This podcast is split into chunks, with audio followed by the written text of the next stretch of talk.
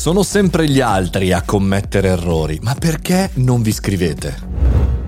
Buongiorno e bentornati al caffettino. Oggi non parliamo di news, sono Mario Moroni in questo podcast quotidiano, spesso parliamo di novità, ma oggi vorrei dedicare questa puntata a chiunque di voi e di noi ha ricevuto un questo è un pessimo lavoro. L'agenzia ha fatto un pessimo lavoro sui social o sul sito, il videomaker non ha capito eh, di quello di cui avevamo bisogno, non ha seguito il brief, il grafico ha realizzato un lavoro che è lontano dalla nostra style guide, insomma tutta una serie di risposte che magari nella nostra lunga o breve carriera abbiamo anche eh, ricevuto.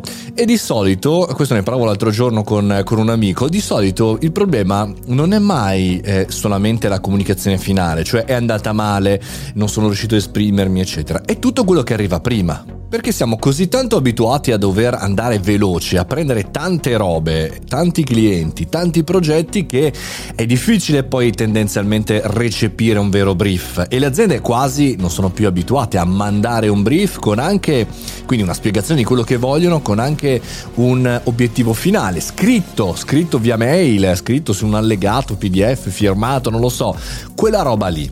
Perché non si fa più?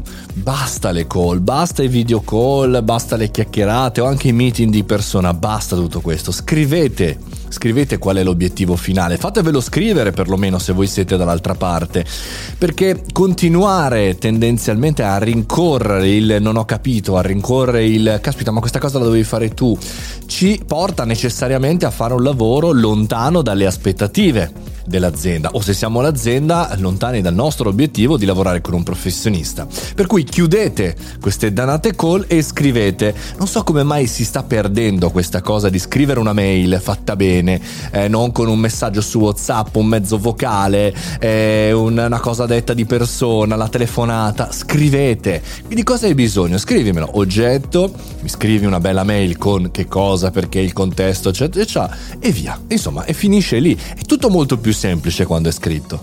E badate bene, se è scritto vuol dire che non dovremo più ripeterlo o richiederlo, ma è scritto e lì.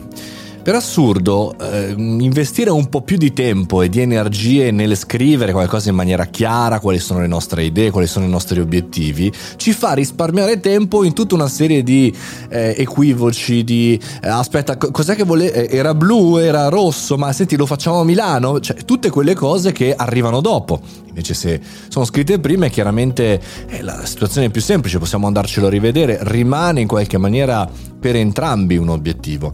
Ecco, e da lì eh, la domanda è che cos'è un obiettivo? Un obiettivo è qualcosa di numerico, di scritto, di chiaro, di oggettivo e quindi non di soggettivo, quindi non mi fai un bel video ma mi dai delle reference, eh, non mi conduci un evento ma mi piacerebbe che lo facessi così come l'hai già fatto e tutto diventa sempre più chiaro.